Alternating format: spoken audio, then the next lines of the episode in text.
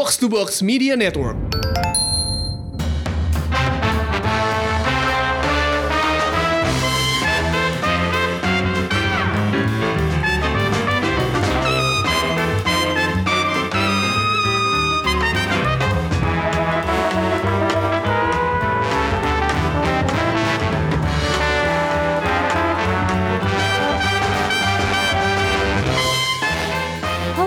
Datang di Showbox Podcast dengan gue Lisa. Gue Angga.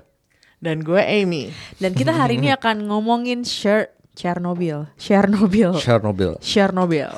ini adalah uh, mini series dari HBO yang rilis uh, setelah Game of Thrones keluar apa sebelum eh setelah Game of Thrones selesai apa sebelum Game of Thrones selesai? Ayo. Kayaknya barengan deh. Barengan ya. Jadi Eh, begitu Game of Thrones sudah mau selesai, ini seriesnya keluar. Uh, ini cuma 5 episode, setiap episodenya durasi satu jam, jadi totalnya cuma 5 jam, tapi efeknya long lasting, ya nggak guys? Nontonnya nggak bisa Gimana, nggak bisa gimana? selesai dalam sejam ya nontonnya. Nggak bisa. Harus berhenti berhenti ya. ini ini buat eh, buat binge watch ya. Tapi lo tau asal lo tau aja jangan nge-binge deh. Nightmare soalnya. Oke, jadi kita ngebahas Chernobyl ini karena tadinya gue janji sama pendengar Showbox kalau gue bakal bikin binge watch uh, Big Little Lies, tapi ternyata gue harus keluar kota, jadi kayaknya emang nggak bisa deh bikin bikin episode itu. Tapi nanti kita bakal bahas sih, mungkin nanti di akhir-akhir kali di akhir-akhir uh, acara. Jadi sekarang, nah tapi terus pas banget ada series Chernobyl ini yang menurut gue sangat menarik buat dibahas secara khusus gitu, makanya kita bikin satu episode khusus buat bahas uh, serial ini barengan sama Angga sama Amy juga. Mo- boleh nggak gue nanya kalian berdua dulu? Kalian nonton ini eh, kayak tiap minggu sekali, setiap seminggu sekali karena episode baru keluar atau kayak langsung binge watch?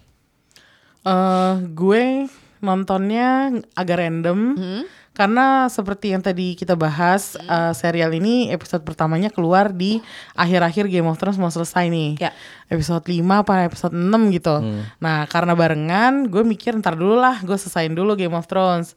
Kalau Game of Thrones sudah selesai, baru gue nonton Chernobyl. Akhirnya gue nonton episode 1, langsung Ya. stres gue. stres habis itu gue kayak... Gue stres terus nyuruh Angga nonton. Terus gue suka malah. Nah terus kan ada waktu itu kita kita bertiga datang nih ke acara HBO. Iya. Bulan Nah, puasa terus, buka puasa. ya. Iya buka puasa HBO. Terus orang-orang pada ngomongin, oh ternyata yang lain pada nonton juga kan. Iya, iya, iya. Eh, jadi nggak cuma Lisa, nggak cuma Angga, ternyata yang teman-teman kita di satu meja itu ada juga yang nonton kan Iya. yang lain-lain. Wah, oke kalau yang lain nonton berarti gue harus lanjut dong Iya, gitu. iya. Akhirnya lanjut lah. Eh, jarak antara gue nonton episode 1 sama episode 2 tuh ada kali ya lebih dari seminggu, Mm-hmm. Eh, 8 hari kalau nggak salah. Jadi nggak benar-benar persis on the day dia keluar gue langsung nonton. Karena Iya. jujur aja gue takut nontonnya. Iya. Jadi kayak gue pelan-pelan aja deh sebisa gue nonton. Eh, terus akhirnya gue baru nonton episode kedua dan di situ stres lagi gue nonton ini terus gue langsung mikir kayaknya emang nggak bisa di binge sih.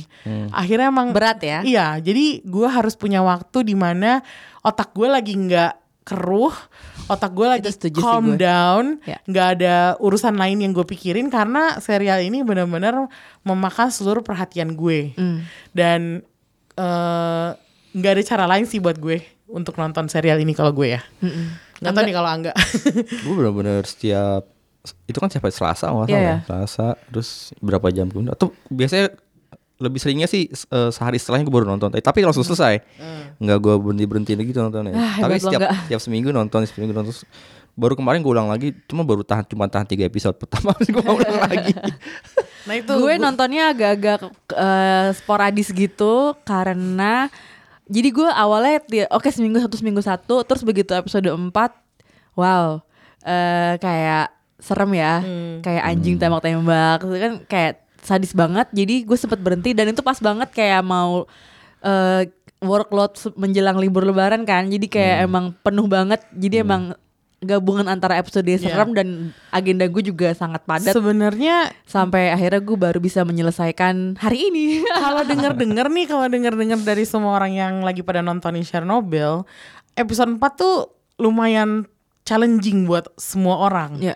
nggak cuman buat kita doang nih karena mungkin kita soft hearted kali ya gue nggak tahu deh. Ya maksud gue kayak ada eh, adik sepupu gue nonton juga kan. Ya. orangnya nggak nggak nggak emosional nggak kayak gue kalau nonton kan suka Iya. baper gitu. Dia orangnya cold calculating. Kalau nonton tuh bener-bener dia lihat sainsnya apa segala macem. Dia nonton episode 4 terus dia stop di tengah-tengah. Kan dia nonton di HBO Go kan? Dia stop di tengah-tengah bilang dia nge DM gue mbak gue nggak bisa mbak lanjut belum bisa lanjut. Sampai Cukup tough sekarang. sih emang episode 4 itu buat jadi ditonton. episode 4 itu gue nonton dalam tiga hari nggak selesai selesai berasa panjang banget padahal sih sebenarnya cuma satu jam doang Iya iya iya. Oke, gue cerita dulu nih. eh, Cher- Chernobyl ini ceritanya tentang sebuah kecelakaan nuklir eh, yang pusat pengembangan nuklir yang meledak di di kota namanya Chernobyl ya, di daerah Pripyat.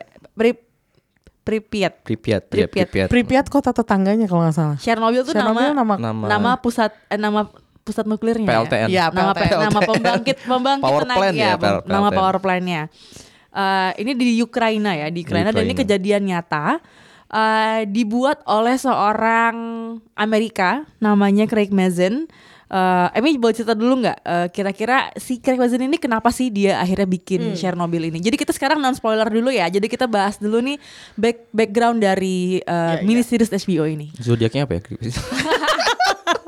boleh Coba saya, dicari. eh, Google dulu kak sambil Emi ngobrol Jadi Craig Mazin nih namanya mungkin rada unfamiliar ya. Eh. gue juga baru tahu kalau dia nulis apa The Hangover. The Hangover. Nulis The Hangover loh. Hangover Hangover tapi yang nomor 2 sama yang nomor 3 Terus dia juga nulis Scary Movie 3 Oh, Terus dia juga nulis Identity Theft Never judge people by their work Karena si- lo gak pernah tahu kalau orang Iya. BU ya udah Sebenarnya sebenarnya agak kaget juga sih siapa sih Craig Mazin gitu. Gue juga gue juga nggak pernah dengar nama dia, nggak intimate gitu. Bukan nama penulis yang sering gue denger di Hollywood. Eh, tapi gue setelah tahu bahwa dia penulis, dia semua yang menulis naskah dari lima episode eh, Chernobyl. Jadi Ya. ini beneran eh, miniseri dia semua yang tulis. Eh, dan dia itu pertamanya eh, ketemu dengan Chernobyl ini yang memicu perhatian dia itu adalah berita tentang dibangunnya containment unit di eh, Ya. reaktor nuklir Chernobyl yang bangunan ini tuh melindungi em, bangunan lama yang udah meledak di tahun 2014. Pada saat dia em, membaca berita itu, eh, dia tuh per- jadi penasaran. Oke, gue tahu Chernobyl tuh meledak pada tahun 1986 ya kalau nggak salah. Eh, tapi dia nggak tahu kenapa meledak. Nah, biasa deh kalau orang kepo gitu kan, kenapa sih meledak? Terus dia mulai kan baca-baca. Ternyata dari apa yang dia baca, dia tuh baru tahu juga kalau orang yang menginvestigasi alasan meledaknya reaktor nuklir itu ternyata mati bunuh diri dua tahun setelah reaktor itu meledak. Jadi eh, orang ini Valery Legasov ternyata meninggal di perayaan dua tahun bukan perayaan ya maksudnya eh, Tepat ketika dua ya, tahun dua tahun setelah setelah kejadian kejadian, itu, gitu. Dan itu langsung bikin dia go down the rabbit hole dia research macam-macam dia eh, ketemu sama profesor eh, nuklir di salah satu universitas di Amerika dia baca artikel dia baca memoir dia nonton Baca dokumenter. buku banyak banget banyak yang banget. bisa kalian lihat di twitternya. Nanti kita sharing apa Ya. eh, resources yang dia pakai, tapi pokoknya intinya si Craig Mazin ini berawal dari satu berita aja tentang containment unit yang baru dibangun itu yang katanya akan melindungi eh, reaktor nuklir yang lama yang menyebarkan radiasi Ya. selama 100 tahun ke depan gitu. Cuman dari situ doang sih. Terus dia nyampein ide ini ke HBO dan ini yang hebat ya HBO dikasih ide kayak gitu oke tuh diterima sama HBO langsung langsung tiba-tiba yuk kita HBO bikin. make things happen Iya, jadi kayak dia si HBO dan eh, ini co-production ya antara HBO dan Sky. Ya. Inggris ya? Eh, Sky itu dari UK, eh, HBO Mungkin that's why aktornya orang apa Iya, aksennya betul. Inggris Iya. Nah, terus eh, akhirnya dia ketemu sama sutradara yang namanya Johan Renck. Johan Renck ini sutradara musik. Jadi lo bayangin aja orang yang bikin miniseri ini nggak disangka ternyata dulu pernah nulis The Hangover 2 sama sutradaranya yang juga menyutradarai 5 sutradara 5 episode dari Chernobyl itu ternyata dia backgroundnya dari musik dari video Desa bintangnya Aries kak Jadi maju terus Oke Jadi gitu backgroundnya Liz. Hmm. Oke, jadi kita bahas aja langsung. Ini ada lima episode, lima episode. Eh, episode pertama itu judulnya dari waktu ketika eh, power plantnya meledak. uh, which is satu satu menit satu jam 23 menit 45 detik itu jam, judul jam satu ya. Ya, One- jam one twenty. jam satu oh ya jam satu menit Lewat 23 45 detik nanti kalau sampai nonton sampai akhir lo akan tahu betapa betapa pentingnya detik-detik menjelang itu ya. detik-detik ini Ah. ha. jadi emang ya itu reward buat yang nonton sampai habis gitu kan Eh, jadi ceritanya waktu di episode pertama nih si eh, Legasov ini ya ini mohon maaf kalau nama-namanya agak salah nih kita kurang familiar nih tapi semoga sih gampang ya nyebutnya ya apa ada Legasov ada Diatlov oke Eh, Valery Legaslov ini eh, tentang eh, ngerekam eh gimana ya ini ngejelasin ya Senang bikin memoir. bikin memoir, bikin memoir tentang eh tentang invest hasil investigasi Iya. dia Thank akan you, Amy. ledakan nuklir power plant itu. ya, Itu adegan pertama yang kita dikasih lihat ya. ya, which is itu juga penting. Iya. Terus Kenapa, kita Amy? Dan memantik memantik rasa penasaran kan kenapa Iya. dia harus membuat itu. Kenapa gitu, membuat mulainya di situ itu. gitu? Kenapa mulainya di situ? Tapi jeng jeng ternyata abis itu dia gantung diri. Bu. ini yang ini yang ngehook. Emang kalau serial itu ya emang Iya. harus ada hooknya kan. Kalau nggak lo nggak akan mungkin mau ngikutin sampai habis gitu. Dan ini hooknya bagus banget kalau menurut gue. Kita di Dan dan dia se- dia sebelum gantung diri dia menyiapkan lima piring makanan buat betul. kucing ya kan. Dia udah mempersiapkan diri banget ya. Ini udah kita ngasih dia kita kita ngasih kita dikasih lihat bahwa dia lagi siap-siap. Gue pikir dia mau ke mana Ya, gitu ya. rapi gitu ya. Ah, rapi banget gitu. Ternyata Terus mau menyiapkan. ternyata abis itu dia wah ke dia mulai bungkus-bungkus nih apa nih bungkus-bungkus Bungkus-bungkus. bungkus-bungkus kaset gitu kan terus dia masukin ke ini ke mana ke tembok terus udah mulai nih konspirasi gitu Iya. kan gaya gaya serialnya tuh agak-agak thriller sebenarnya jadi kita tuh dibuat kayak tegang gitu dari awal terus tiba-tiba dia naik kursi dan kita udah tau lah apa Dia yang akan gantung terjadi diri, ya. dan baru setelah itu Baru terus pergi ke dua tahun sebelumnya Iya. di kota Pripyat, bener nggak? Pripyat. Ya, Pripyat. Pripyat. eh, ketika ada seorang eh, pemadam kebakaran namanya Vasily Ignatenko dan istrinya lagi hamil, dia dipanggil untuk eh, memadamkan sebuah suatu ledakan. Dan, Dan kita nggak di- dikasih lihat ya, Ya. itu pokoknya udah udah meledak aja. Ya, eh, Tapi berledakannya bikin kaget loh. Iya. Ya kan? iya ya. Lagi tidur soalnya mereka. Nah terus ini yang yang bikin ngilu adalah eh, itu ledakan apa sih? Terus orang-orang pada nontonin di jembatan dan ada partikel-partikel yang mendarat di muka mereka gitu kan. Karena emang itu Anak-anak secara kecil sinematik juga. bagus banget gitu. Oh, Eh, cantik. cantik banget tapi Beautiful. karena beautiful tapi begitu kayak kalau lo tahu ah, itu Ternyata kan nuklir akhirnya, cuy oh iya. just get away from there gitu Ah, iya gitu terus eh, lo gimana nggak nonton episode pertama ini ketika lo baru nonton nih eh gimana lo lo lo takut apa lo t- eh, tertarik atau Gue tercengang. Langsung. tercengang. Dari adegan-adegan awal adegan awal ketika si Legasov bikin memoir itu merekam suaranya lalu dia bik, eh, merapikan kasetnya. Ada satu kaset bagian bawah nomor 6 itu kan terbalik tuh. Dan sudah dia balikin. Gue langsung mikir wah ini pasti detail-detail yang akan muncul nih di berikut-berikutnya untuk karakter dia nih. Karena dia karakter kayaknya teliti gitu kan. Ya. Dan tiba-tiba eh, adegan beralih ke dua tahun sebelumnya ketika si Chernobyl itu meledak. Gue dari adegan si istrinya Ignatenko itu eh, sedang beres-beres. Ludmila. Ludmila itu sedang mau ambil minuman terus meledak semua bergetar gue langsung oke ini gue nggak bisa sambil makan nontonnya harus duduk aja diem gitu nontonnya dan bener itu sama sekali intens sama sekali nggak ada yang celah buat lu eh, apa ya kayak nonton sinetron lu bisa sambil ngobrol gitu kan ini sama sekali enggak gitu intens banget dan setelah akhir episode pertama itu sendiri karena ini pertama kalinya setelah bertahun-tahun gue nonton eh, serial itu nggak binge nya nonton seminggu setelahnya lagi nonton ya udah.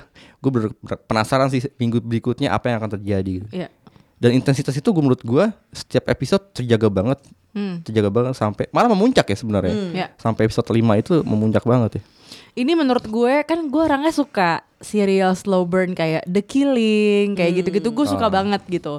Eh, gue eh, semakin slow tuh gue semakin kepo gitu. Kayak ini mau ke mana sih gitu arahnya gitu kan. Nggak tau gue kayak memang dianugerahi kesabaran kayak gitu tuh kalau kalau yang tapi memang itu kan tergantung storytellingnya ya. Kalau storytellingnya menarik emang lu kan akan secara Iya. dengan sendirinya lu ke kena hook itu kan kena hook ini.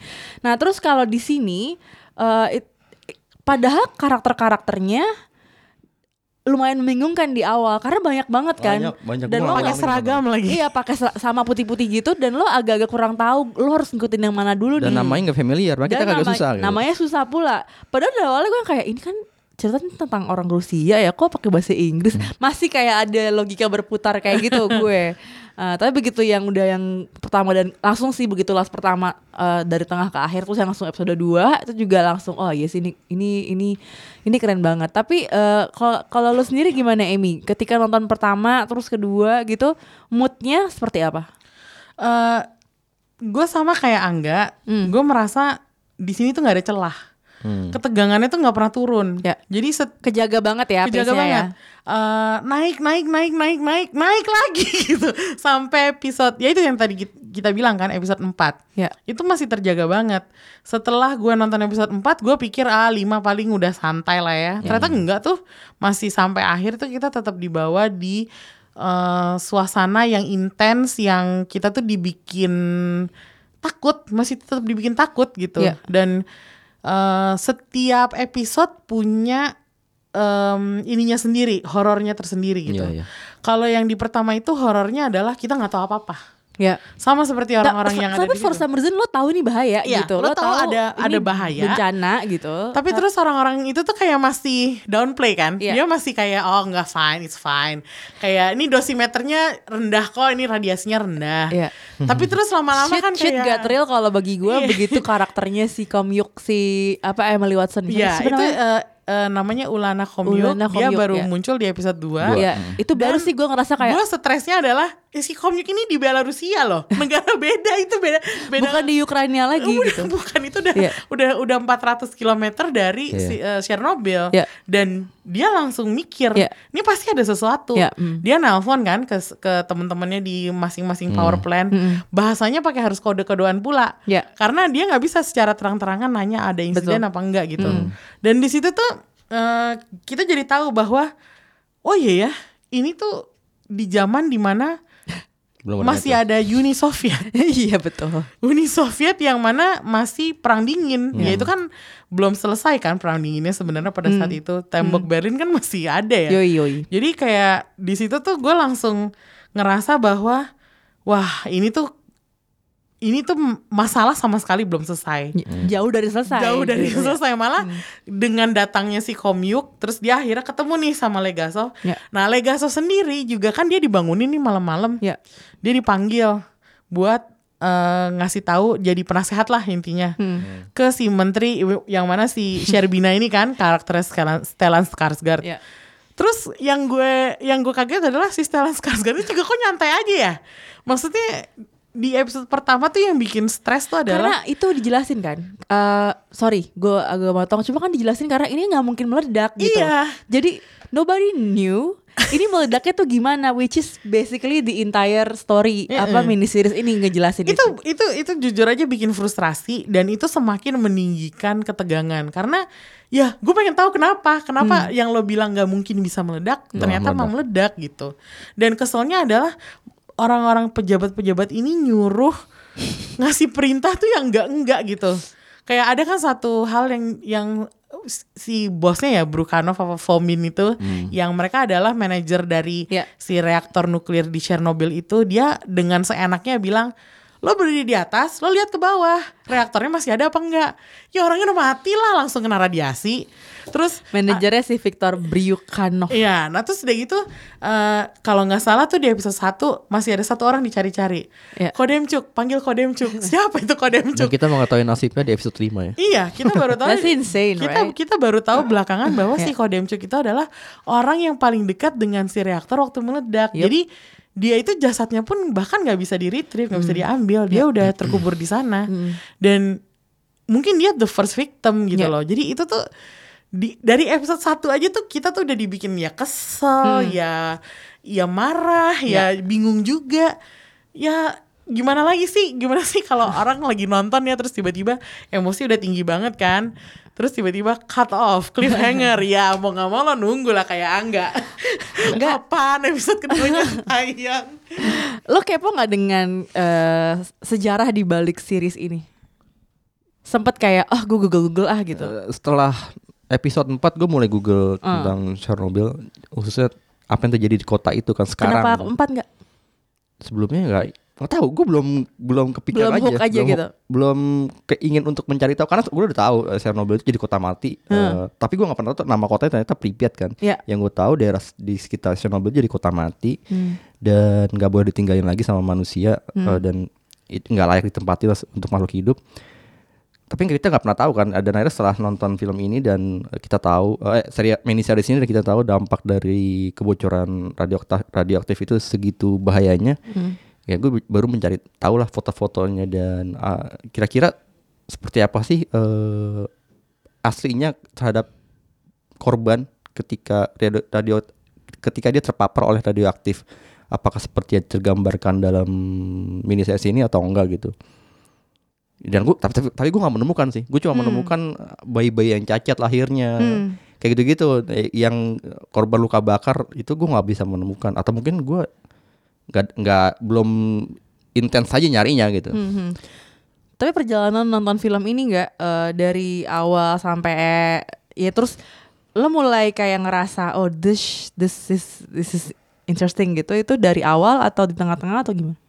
dari awal Hmm. gini kan eh, karena gini gue sih mikir ini kan eh mini series atau film yang dibangun dari se- sejarah ya sejarah yang udah terjadi dan lucunya bukan lucunya sebenarnya ironisnya ini di difilmkan difilmkan oleh eh Amerika dan oleh Inggris juga tentang Uni Soviet yang sekarang udah Western menjadi maksudnya Western. yang sekarang udah menjadi eh, Rusia lah ada negara-negara pecahannya itu. Gue jadi mikir kan em, dan pakai bahasa Inggris juga. Tadi kalau Lisa bilang kenapa pakai bahasa Inggris sempat eh, masih bingung kenapa kalau gue dari awal udah mikir mungkin ini buat kepentingan komersil, kepentingan untuk diterima oleh banyak penonton iya, di luar iya, sana gitu untuk eh, tapi lebihnya gue mikir ini mungkin ada sedikit eh, untuk meng, apa ya eh, untuk me- ya ironis saja ketika di ketika sebuah kejadian yang menimpa sebuah negara Uni Soviet dulu udah nggak ada negaranya dan sekarang difilmkan oleh negara lawannya gitu kan. Hmm. Jadi wajar sekarang ketika terjadi banyak eh, anggapan ini sebenarnya mau propaganda semacam propaganda untuk anti Rusia lah, ada yang bilang anti nuklir juga gitu kan. Itu sebenarnya efek-efek setelah nonton film ini bahkan sepanjang nonton sepanjang nonton mini seriesnya membuat gue jadi makin menarik untuk untuk menyelesaikan mini series ini gitu kan. Dan sebenarnya hal-hal seperti ini hal yang wajar terjadi gitu. Eh, ada ada reaksi-reaksi di masyarakat penonton lah, para pakar lah, para korban, oh, para saksi mata zaman Chernobyl meledak, ketika dia bilang oh ini nggak sesuai kenyataan, karena ya ini bagaimanapun ini kan mini series berdasarkan sejarah tapi difiksikan gitu kan. Hmm. Ada kita kita harus membedakan fakta sejarah yang terjadi dengan fakta sejarah diangkat jadi dalam narasi sebuah film gitu atau mini series. Itu hal yang berbeda banget. Jadi ketika terjadi terjadi perdebatan hal yang menarik juga untuk kita simak. Kemarin gue melihat ditunjukkan sama teman gue eh, sebuah artikel di New Yorker yang ngebahas tentang ini, ini bedanya antara yang terjadi di kejadian nyata dengan terjadi di Chernobyl gitu. Hmm. Gue kaget juga. Wow, ternyata New Yorker masih menulis artikel seperti ini gitu kan. Eh, ini kan sebenarnya artikel yang Boleh share deh nggak tentang apa sih artikelnya? gue belum baca se- selesai cuman itu ya sebenarnya yang, yang tadi yang yang ngebahas tentang oh ternyata eh, apa namanya beberapa beberapa tokohnya tidak seperti itu gitu Eh, terus tidak seperti digambarkan dalam film Eh, be- itu juga terjadi. Bahkan ada yang bilang eh, reaktor nuklir sendiri ada beberapa yang kurang digambarkan dengan baik di film eh, di mini seriesnya cuman kan kalau gue inget beberapa per- perdebatan kayak gini sebenarnya terjadi juga ketika di film Indonesia pernah bikin filmmaker kita pernah bikin film-film biopik. Sebetulnya Hanung ketika bikin Sang Pencerah. Bahkan dulu um, Riri Riza bikin Gi. Itu ada juga perdebatan kayak gini oh itu Gi Sohok Suhoki nggak seperti ini karakternya. Kenapa dibikin seperti ini? Gitu. Perdebatan perdebatan itu selalu terjadi dan banyak banyak yang bilang harusnya film sejarah ya berdasarkan fakta sejarah. Yang menurut gue sih nggak gitu juga karena bagaimanapun kan film jadi fiksi. Film fiksi berdasarkan sejarah akan jadi fiksi gitu kan. Hmm. gue sih mau menyingkapinya kalau ketika nonton film eh, atau mini series kayak Chernobyl gini ya ini akan jadi pintu masuk gue untuk me- mendalami sejarah lebih lanjut aja gitu. Bukan gue gue telan mentah-mentah. Dan itu itu yang membuat gue selama menonton miniseries Chernobyl ini wah ini menarik banget nih untuk buat gue jadi belajar lagi soal sejarah yang terjadi di Chernobyl. Dan kita tahu tahun 2011 terjadi insiden Fukushima yang reaktor nuklir meledak eh bukan meledak meleleh karena gempa bumi dan tsunami kan. Kayak gitu-gitu loh. Jadi membuat gue makin oh ada oh iya ya ada terjadi kayak gitu juga ya kayak gitu-gitu jadi menarik sih buat gue untuk memahami lebih lanjut tentang nuklir gitu Hmm. Ini menurut gue aktor-aktornya mungkin memang belum household names tapi memang kita semua tahu Jared Harris, uh, Stellan Skarsgård sama Emily Watson yang main di uh, apa Fantastic Fantastic Beasts ya. Uh, itu semuanya juga penampilannya luar biasa. Menurut gue sih si Jared Harris sudah harus dapat Emmy sih dengan dengan penampilan dia di episode terakhir yang di pengadilan itu itu sih gila sih. Itu nggak perlu kuntilanak ternyata untuk bikin gue nggak perlu horor Indonesia untuk bikin bulu kuduk gue berdiri tapi ternyata nonton itu aja gue yang kayak wah itu holy shit momennya kayaknya setiap menit wow wow wow kayak gitu. Eh, kalau dari eh, aktor menurut kalian gimana Aktor sih gue nggak ada masalah sama sekali Hmm. karena nama-nama yang ditawarkan tuh memang nama-nama eh, terpercaya dalam acting. Mereka adalah karakter actors. Gue biasanya kalau eh, di serial kayak gini, lu masukin nama selebriti yang A-list gitu, yang mukanya jelas-jelas A-list gitu. Eh, kita tahu siapa dia karena sering nongol di majalah gosip. Malah itu kadang-kadang suka distracting gitu kan dari karakter yang lagi dimainin gitu. Sementara orang-orang kayak Emily Watson, kayak Jared Harris ini gampang banget hilang di karakter yang mereka peranin. Justru karena mungkin wajah mereka sebenarnya nggak se menonjol itu kan di mana-mana gitu. Mereka nggak tampil di tabloid apa segala macam. itu advantage, buat Iya. eh, orang-orang yang kurang terkenal ya jadi gampang meresap Dan gue sempet ini juga sih sempet nonton-nonton beberapa wawancaranya si Stellan Skarsgård sama Jared Harris di YouTube. Di akun YouTube-nya BAFTA tuh mereka eh, sempet lumayan ngebahas sih karakter-karakter yang mereka mainin. Eh, dan apa em, lumayan sih. Eh, mereka tuh research juga eh, terhadap karakternya. Tapi mereka dengan cepat menyadari bahwa karakter yang mereka mainin tuh agak beda gitu sama yang aslinya. Jadi mereka udah tahu aslinya tuh kayak gimana. Eh, tapi sepertinya itu tidak nggak nggak sepenting itu untuk mengetahui siapa mereka aslinya karena udah ada naskahnya Hmm, iya benar. jadi mereka bilang naskahnya itu udah cukup kuat. Eh, kalau misalnya dicampur sama yang lain-lain, takutnya persepsi mereka akan karakter yang mereka harus mainin itu jadi malah agak berbeda gitu. Nah, eh, balik lagi ke yang tadi siang gak bilang, eh, memang ini kan jadi fictionalized ya. Mau nggak mau memang untuk format miniseri ya gimana pun juga kita nggak mungkin masukin ada berapa lusinan saintis gitu Ya. yang yang sebenarnya menginvestigasi karakter apa eh, ledakan di Chernobyl. Setahu gue memang yang menyelidiki itu banyak orangnya dan mereka semua itu mengalami hal-hal seperti mereka di pressure lah sama KGB. Mereka mengalami kayak dapat perintah yang aneh-aneh lah dari pemerintah eh, Uni Soviet pada saat itu. Dan ini sudah direpresent udah diwakili dengan baik direpresentasikan oleh karakter Komyuk sama Legasov secara narasi gue udah cukup. Gue percaya kalau sebenarnya ada banyak orang yang Ya. eh, apa mengalami hal yang sama. Tapi untuk ke- kepentingan narasi bahwa hanya ada dua karakter ini which is Komyuk sama si Legasov udah cukup buat gue. Dan karena penampilannya si Emily Watson dan Jared Harris itu sangat meyakinkan jadi gue nggak perlu yang lain lagi gitu loh. Kayak udah cukup mereka aja gitu. Gue nggak perlu ensemble cast yang macam-macam lah. Ini aja tuh udah cukup cukup apa ya cukup menyita perhatian gue gitu. Dan ada karakter sampingan kan seperti tadi yang si istrinya em, pemadam kebakaran si Ludmila Ludmila ini ternyata karakter yang Jesse Buckley. Ya sampai sekarang tuh Ludmila masih isi hidup. Masih hidup Mm-mm. dan si Jesse Buckley waktu diwawancara nih dia sempat kan diwawancara barengan sama Jared Harris sama Emily Watson sama Paul Ritter yang main jadi Dyatlov. Eh, dia tuh agak-agak sungkan gitu jadinya. Kayak aduh gue nggak mau nih merusak merusak image-nya si Ludmilla. Jangan-jangan gue maininnya nggak bener gitu. Padahal gue nggak perlu tahu siapa Ludmilla aslinya penampilannya si Jessie Buckley aja tuh udah Sudah cukup mewakili dan teror. dan memang yang gue eh, gue kagumi dari si eh, Chernobyl ini adalah arahannya si Johan Renck ini ya. Eh, setahu gue dia sama Mazin tuh memang bener-bener mengurangi dramatisasi berlebihan. Jadi nggak mau tuh mereka ada banyak adegan yang nangis-nangis, ngobrol-ngobrol nggak penting. Jadi cukup aja nampilin apa yang terjadi di bare bones-nya karena menurut mereka itu udah cukup menyeramkan untuk menimbulkan drama. Lo nggak perlu bikin bikin lagi tuh adegan kayak misalnya kan si Ludmilla keguguran ya kalau nggak salah akibat dari eh, radiasi. Eh, radiasinya bukan masuk ke dia tapi masuk ke bayinya. Dan itu tuh ada adegan di mana dia di rumah sakit kan di rumah sakit bersalin. Dia cuma duduk Duduk, uh, terus kosong. Iya. Kayak Ranjang bayinya apa ka- ranjang bayinya kosong dan dia tatapannya tuh tatapan yang udah hampa gitu. Udah gitu doang cukup tuh udah gue terpukul banget. Hmm. dan itu yang main siapa sih? Jessie Buckley itu siapa sih? Lo kenal gak sih namanya? Gue jujur aja nggak kenal. Gue baru pertama kali nih nonton dia di sini.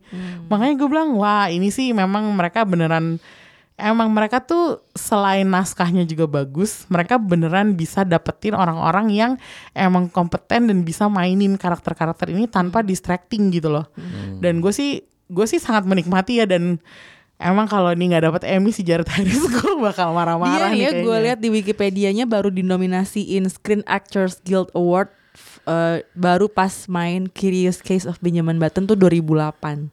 Padahal dia udah acting dari tahun 89. Wow Jadi filmnya udah puluhan tapi emang yang dapat peng- pengakuan tuh waktu dia main di itu di Benjamin Button. Cuman dia main juga di Mad Men, main juga di The Crown.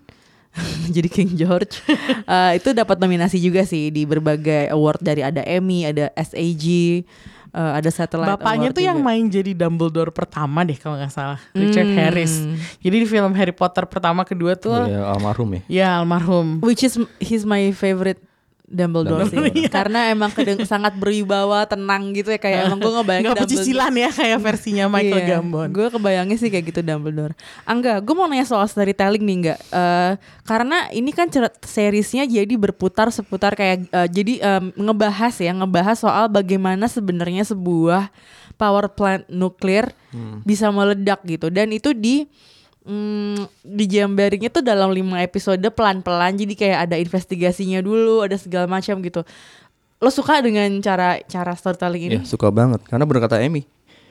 Mini series kayak gini kenapa akhirnya disebut mini series karena ini paling cocok untuk mendeskripsikan apa yang terjadi selama berbulan-bulan dari mulai kejadian Chernobyl sampai berbulan dan dua tahun setelahnya tanpa tanpa perlu kita bertele-tele ngomongin soal dramatika eh, dramatisasi di karakter-karakterisasi karakter-karakternya gitu kan.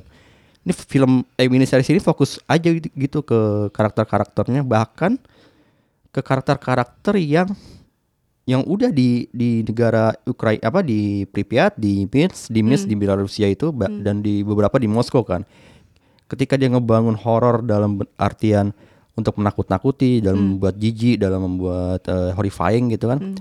Eh, dan mu- menciptakan parahnya eskalasi eh, dampak dari keledakan nuklir ini kalau di film-film atau mini series atau film-film lain kita bisa melihat mereka menggunakan um, news footage dari eh, stasiun TV, dari berita-berita cetak segala macam untuk menggambarkan dampaknya. Kalau di mini series ini cuman kayak cuma satu episode doang dan beberapa adegan doang yang menampilkan ada news footage dan sisanya dialog aja gitu antara para karakter ya ngomongin tentang gimana penanggulangannya, gimana uh, reaksi yang terjadi. Dan yang paling paling menyeramkan sebenarnya selain dari dampak dari radioaktif ini adalah gimana mini series ini memperlihatkan eh, karakter para pemimpin di negara itu yang menurut menutupi apa yang terjadi dan eh, menurut menutupi juga dan bukan menutupi dan, memperlihatkan juga gimana eh, mentalitas ini gua nggak tahu bener apa enggak terjadi saat itu cuma kayaknya series ini benar-benar kayak menggambarkan mentalitas yang istilahnya ABS asal bapak seneng gitu. Ketika ada laporan oh iya ini bebek aja cuma 3,6 ronsen gitu kan. Eh, padahal itu lebih dari itu bisa, bisa beribu-ribu gitu. Dan akhirnya dan akhirnya ter- terungkap. Gue lumayan suka dengan gimana film ini eh, mini series ini dalam 5 episode membagi eh, seriesnya dan ditutup dengan adegan pe- persidangan yang mengungkap semuanya apa yang terjadi dan menjawab semuanya itu juga. Ap- kebo- apa sih dimaksud dengan kebohongan itu dan eh, dampak dari dan apa namanya akibat dari dari kebohongan itu apa gitu. Asik sih dan yang asiknya juga adalah eh, tanpa perlu ka- karena film miniseries ini nggak perlu dramatisasi ketika ada ketika ada karakter-karakter baru seperti di episode 4 yang tiga tentara harus ngebunuh ngebunuhin eh, binatang-binatang di Pripyat itu kita nggak perlu tahu eh, dia mereka tuh sebenarnya siapa sih gitu dan apa apa konflik batinnya tuh apa kita nggak perlu tahu. Yang perlu kita tahu adalah mereka ditugaskan untuk ngebunuh dan eh, ngebunuh si makhluk-makhluk eh, si apa sih hewan itu dan kita melihat merasakan horornya itu aja sih. Fokus jadi series ini sangat fokus ke itunya aja ke penanggulangan dan dampak menyeramkan dari Chernobyl meledak ini gitu Kalau Emmy ada gak sih yang lo nggak suka dari serial ini? Kalau kita mau mencoba mungkin kritis dikit gitu terhadap series ini, apakah ada hal-hal yang Eh, menurut gue lo? ada satu ntar biar Amin dulu ya. Iya, tenang nggak tenang. Semua dapat giliran.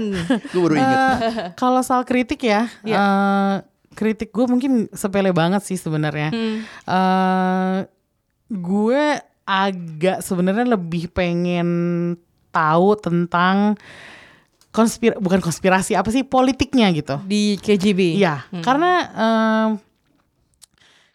gue penggemar genre thriller dan spy. Ya. Dan selama ini tuh digambarinnya dalam sebuah film lah atau dalam sebuah serial lah. Ya. Eh, spy-spy dari Uni Soviet atau Rusia gitu kan kadang-kadang mereka tuh kayak digambarinnya kan agak evil ya. Eh, ini tuh nggak jauh beda sebenarnya. Di sini kelihatan KGB tuh evil. Agak disayangkan karena eh, ya ya gue tahu sih yang bikin orang Amerika sama productionnya itu production gabungan Amerika Inggris. Jadi mau nggak mau ada Hollywoodnya lah ya, ya, itu mau nggak nggak bisa dipungkiri itu- itu, gitu. uh, Narasi Hollywoodnya iya, itu. uh, berat sebelah gitu kan. Iya. Dan Oh, iya. uh, tapi gue nggak akan nyebut ini propaganda ya, karena kalau propaganda itu kan benar-benar jelas-jelas dia akan nampilin uh, dramatisasi yang cenderung agak bohong gitu Ya. untuk um, membesar-besarkan sebuah masalah gitu. Kalau menurut gue bahwa ada bahaya nuklir itu memang ada.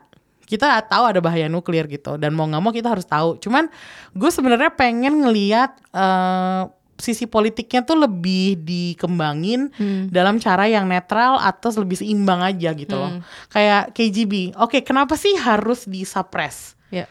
Eh, ada satu kalimat di episode 4 kalau nggak salah itu karakter Sherbina yang ngomong eh, dia kayak dia nanya sama si Legasov kan lo yakin nih mau ngebeberin semuanya? Eh, lo tuh ngadepin negara yang terobsesi dengan eh, menjaga image. Jadi Soviet Union tuh bener-bener kayak pada saat itu tuh kayak mereka tuh benar-benar jaim banget kan. Mereka nggak mau eh, pihak Barat itu tahu bahwa mereka tuh punya kekurangan. Dan pada saat itu kan gue nggak ngerti nih kenapa mentalitasnya mereka seperti itu. Apakah itu hanya karena persaingan, persaingan di perang dingin, atau apa gitu loh? Nah ini tuh kalau menurut gue eh, karena gue nggak ngerti sejarahnya mereka dengan mendalam, gue ngarepin di sini tuh bisa juga membuka mata gue akan hal itu. Tapi kan ini bukan serial tentang KGB ya, ini Iya, bukan iya. serial politik. Tapi yang ada adalah ya jadinya ada sudut pandang yang kalau menurut gue agak terlalu American aja sih, di, terutama di bagian itunya dan ya sebenarnya mungkin kalau gue mau nyari eh, kebenaran akan hal itu ya bukan di sini jawabannya ya. Cuman gue hanya menyayangkan nih satu doang nih. Coba lo lebih seimbang lagi tuh baru akan jadi serial yang benar sempurna gitu kan. Tapi ya kalau soal apa ya penceritaannya eh, dari sisi politiknya udah cukup lah porsinya. Cuman kurang mendalam aja dan kurang seimbang aja. Itu sih kritik gue satu terhadap Chernobyl yang harus diakui memang dibikin sama Ya. em, orang Amerika dan orang-orang Inggris gitu. makanya Rusianya marah harus mau bikin seri CIA yang salah nih.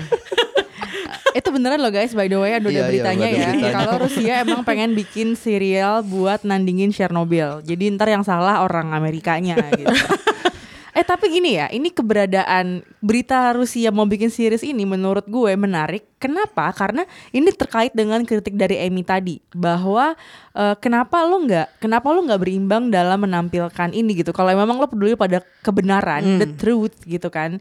Eh, kenapa kayak gitu juga? Kalau Amy mungkin eh, pengen tahu lebih banyak soal KGB-nya Ya. tentang politik di Rusianya, which is emang itu nggak terlalu tergambarkan di sini Ya. karena mereka cuma digambarkan sebagai warga negara yang takut untuk ngomong Ya. kebenaran kita kita bohong kita bohong dan kita nggak akan berani ngomong kebenaran pokoknya itu kan dan Iya. dan dan eh, Craig Mazin di sini cuman menekankan betapa pentingnya kebenaran dan the cost of lying gitu kan Yeah. the cost of lying tapi at the same time menurut gue sentral karakter di Legasov dan maksudnya kan tadi kita tahu kalau ini ada belasan saintis yang yang Ya. sebenarnya menginvestigasi ini. Memang yang yang bunuh diri Legasov gitu. Cuman dengan maksudnya ini kan jadi diciptakan karakter siapa Emily Watson namanya. Komyuk. Komyuk, eh, Komyuk diciptakan untuk mewakili itu kan di endingnya di- dijelasin ya kalau itu dia karakternya untuk mewakili saintis-saintis yang menginvestigasi eh, eh, kasus ini gitu loh setelah uh, Legasov meni eh, itu. Nah itu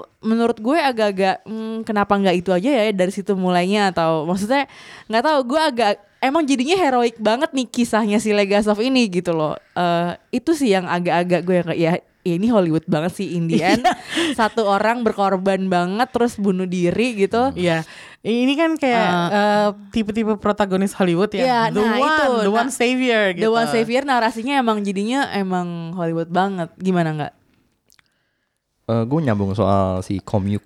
Komyuk, Itu tadi iya. soal kritik gue juga sih. Eh, tapi sebelum ngomongin soal komik, gue mau eh, ngomongin soal karakter-karakter dalam film dalam ini series ini. Kalau Iya. gue pribadi, tadinya gue pikir gue bakal jatuh hati pada semua karakter ini bagus. Cuma gue tadi gue pikir akan jatuh hati pada karakter si siapa si Legasov. Ternyata dalam episode 4 dan ter- dan terakhir kelima ketika persidangan, gue akhirnya memutuskan karakternya si Stellan Skarsgård si siapa? Eh, Sherbina. Sherbina. Serbina. Ini yang paling menarik karena menurut gue eh dari awal kita udah melihat ini ini orang brengsek ya, eh, menutup, menutup nutupin dia mau dan mengancam mau nge- eh, melempar si Legasov dari helikopter gitu kan.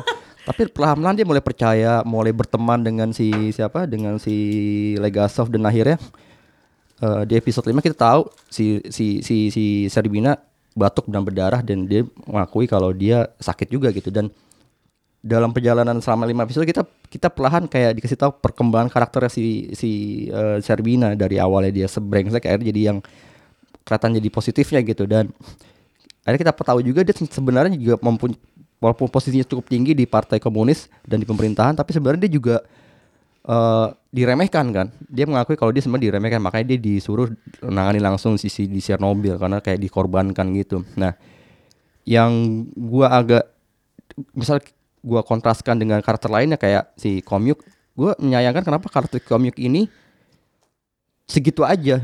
Eh, Hmm. dia kan perempuan satu-satunya di dunia laki-laki maskulin partai komunis yang penuh kuasa ini dan dan dia tiba-tiba masuk tapi sayangnya walaupun di karakter Kaan tidak ada aslinya di dunia nyata cuma harusnya menurut gua eh, pembuat si Mezin ini paling nggak mem- memberikan porsi satu atau dua adegan untuk menjelaskan untuk paling nggak untuk si, si komik bisa terjelaskan kenapa sih dia keras kepala itu? Kenapa dia eh, nekat untuk datang ke Chernobyl walaupun dia tahu itu bisa membunuh dirinya gitu? Kenapa dia eh, eh, berani cewek yang berani dia perempuan yang berani kan? Dia sampai menyuruh sampai kayak ngenyek ngenyekin si Legasov. Iya. lu kan laki-laki kenapa lu apa lu, lu kan saintis kenapa lu nggak berani gitu? Kan Nah, dia paling berani gitu. Tapi itu eh, latar belakangnya tidak tereksplor dengan baik gitu. Sedikit agak menyayangkan sih gua kenapa komik ini tidak, tidak terlalu tereksplor itu sih kalau gua. Kalau gua karena menurut gua karakter si komik ini sangat penting dalam perkembangan karakter si Serbina dan si Legasov kan. Dan termasuk ke plot ceritanya juga gitu. Ya dan eh, ya itu eh, disayangkan juga karena dia mewakili saintis-saintis Iya. lain yang namanya tidak disebutkan gitu. Kan karena udah ada oh oke gue ngerti lo nggak bikin belasan karakter ditampilin semuanya repot juga gitu. Karena setahu gue memang eh, kalau nggak salah tuh di di si Johan Reng itu bilang ini udah ada ratusan nih talking characters gitu. Ya repot juga kan nyutradarain orang sebanyak itu ya. Jadi episode lagi. Iya makanya. Jadi kayaknya untuk eh, efektivitas bahwa efisiensi juga ya eh, bahwa beberapa karakter digabungin satu di komyuk itu masuk di akal. Ya memang sayangnya adalah komyuknya sendiri jadinya kayak kurang terdefinisikan gitu loh. Ya apa? em, gue bukan feminis yang gimana banget ya, cuman gue setuju sama Angga bilang ini udah satu-satunya cewek nih perannya bisa nggak sih lebih lebih kuat lagi aja gitu. Gue ngelihatnya dia tuh seperti jadinya kayak em, sebagai investigator, iya dia bagus, cuman sebagai karakter atau human ya ya kurang kurang kurang Iya. terdefinisikan aja jadinya gitu loh.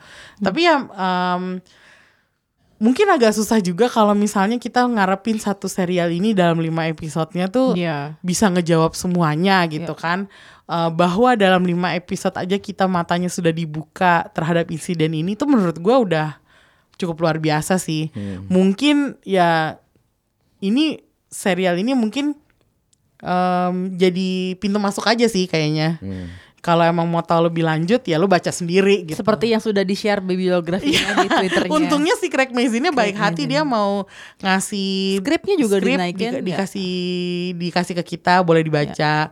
Terus resource dia yang dia pakai buat kayak semacam dokumenter dokumenter apa itu dia sharing semua di Twitternya. Jadi ya lumayan lah maksudnya kalau emang lo niat mau research ya dari sinilah berangkatnya gitu. Ya, makanya gue eh, ini serial sangat emang dibuatnya di- diproduksi dengan sangat matang dengan sangat bagus tapi ya memang ada kekurangannya juga sih Iya. kita nggak nggak nutup nutupin gitu Enggak, gimana?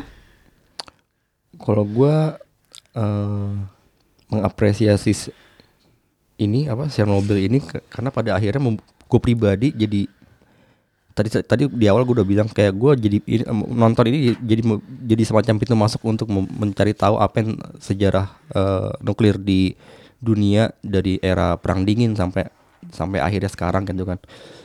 Yang menarik rasa ingin tahu gue jadi makin besar kan. Dan kemarin dua dua hari lalu ya gue lupa gue baca artikel berita di kompas.com. Eh ya gue nyebut merek nggak apa ya.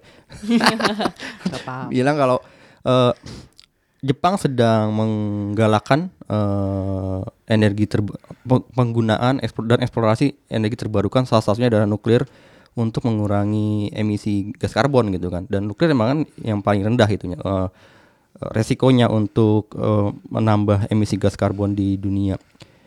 Memang ada bahayanya cuman bisa dibilang juga dengan kemampuan teknologi yang makin canggih harusnya bahaya itu bisa tereduksi juga. Eh, potensi bahayanya maksudnya bisa tereduksi dan lewat teknologi dan eh, reaktor nuklir juga harusnya makin canggih dan makin bisa di bisa diandalkan lah untuk menjadi energi terbarukan kita gitu kan. Karena dia ju- selain juga nggak nggak repot-rep apa ya nggak murah nggak nggak nggak terlalu beresiko lah untuk mencemarkan lingkungan gitu kan. Kecuali emang terjadi insiden lagi nauzubillah min jalik ya cuman ya kayak gitu. Jadi gue dengan ada mini series seperti ini nih ya jadi eh, membuka mata dan membuka oke rasa penasaran gue makin terpantik gitu semoga sih ke depannya akan ada lagi ya mini Tapi series, mini dia series. bilang nggak ada nih. Enggak maksud gue bukan mini series Chernobyl Oh, mini series, yang mini series gini, yang seperti gini. ini gitu Ya, ya, ya. Nah ini eh, ada ada yang nge-tweet eh, seorang wartawan ya, wartawan spesialis Iran di Amerika namanya Holiday Gris. Hmm. Dia bilang kalau banyak penonton Chernobyl di Iran, bahkan eh, katanya eh, acara ini sudah memantik debat soal keamanan nuklir dan katanya Iran Iranian officials are learning lessons from the miniseries. Jadi eh, nggak cuman kita yang belajar, tapi kalau misalnya sampai apa sih official negara bisa belajar dan jadi em, memperbaiki fasilitas mereka itu mah it's even better gitu. Eh, gitu aja kali ya pembahasan kita soal Chernobyl ini udah mau sejam. Eh, ada tambahan nggak dari Emi sama Angga? Eh, Kalau tambahan dari gue cuman ini aja sih Gua, eh, kemarin ada quote dari Craig Mazin nih eh, yang gue catat dari wawancara dia. Em, quote ini menarik sih. Eh, Gak ada maksud apa-apa. Gue ngomong quote ini nggak mengacu ke politik mana pun. Cuman dia bilang gini. em, apa namanya? Em, buat Craig Mazin, Chernobyl itu adalah apa yang terjadi saat orang menaruh kebohongan di atas kejujuran. Dan sebenarnya kejujuran itu nggak peduli lo mau bohong kayak gimana pun kejujuran itu akan tetap ada di situ. Jadi intinya adalah kalau misalnya apa namanya eh kalau kita misalnya mulai eh apa ya eh, meragukan what is real eh, dia harap dengan kita nonton Chernobyl itu kita bisa mulai belajar untuk menerima kejujuran itu gitu loh. Dan maksud gue gini, kan zaman sekarang kan hoax apa segala macam itu kan lagi rame gitu ya. Maksudnya fake news lah apa segala macam. Kita sebagai manusia kita harus kritis dan skeptis dan kita harus cari tahu kejujuran itu apa gitu loh. Jadi jangan sampai kita halu berjamaah kayak Brukhanov, Fomin dan Diatlov dan kawan-kawan kita Kalau di hal Chernobyl berjamaah ini. terjadi Fiknaya Pamiat alias rest in peace. jadi maksud gue maksudnya eh, ya kalau misalnya emang ada insiden yang terjadi ya kita belajarlah dari Chernobyl pelajari terus cegah gitu loh. Di masa depan tuh gimana gitu. Jangan sampai terulang lagi. Apalagi kalau misalnya kita ngelihat kan sekarang gampang banget kan kayaknya kita film nonton film-film Hollywood. Ya perang nuklir gitu kan. Ya. terus kayak kemarin sama Godzilla ya. Pakai nuklir aja nih buat bangunin Godzilla gitu. Nggak segampang itu guys. Pelajarin dulu sains efeknya apa? Iya jadi ya lo pelajarin dulu lah sainsnya banyak baca banyak cari tahu gue kemarin habis nonton serial Chernobyl gue langsung buka YouTube gue langsung cari tentang apa sih reaktor nuklir gitu. Gue belajar sedikit sedikit gue nggak ngerti sih sebenarnya sampai sekarang cara kerja reaktor nuklir tuh gimana. Itu agak blur di kepala gue gitu. Meskipun gue udah berusaha untuk mengerti gitu. Cuman jangan cuman nonton terus lo terima terus lo wah ini pasti bener. Ya kayak gitu nggak bener juga gitu. Jadi belajarlah dari Chernobyl. Intinya adalah kalau ada sesuatu yang terjadi beneran lo usut lo cari tahu jawabannya. Ya ini gaya-gaya jurnalis sih ya. Maksudnya kayak ada sesuatu keju- apa kasus ya lo harus bener-bener ya cari tahu dulu what's real what's not real gitu. Jadi jangan cuman ngulangin halu-halunya aja. Itu aja sih gue cuman pengen ngomong gitu doang sih. Berangkat dari quote-nya si Craig Mazin itu. Udah gue. ya udah gitu aja kali pembahasan kita soal Chernobyl yang belum nonton HBO segera nonton. Eh, yang udah bisa nonton lagi kalau kuat. Ya di HBO Go? Ya. HBO Go. Kalau enggak nonton Handmaid's Tale atau Big Little Lies atau Black Mirror di Netflix. Oh iya Black ya Mirror ya. cuma tiga episode ya yang season 5 ini. Kita akan bahas nggak tahu kapan. Sabar-sabar aja ini lagi padat banget jadwalnya habis liburan. Eh, tapi kita akan kembali di hari Jumat uh, atau Sabtu ya review X-Men Dark Phoenix. Widih, ya, aduh, gitu deh. Seru tuh pokoknya. Thank you banget udah dengerin Showbox. Bye Bye. Bye. Bye.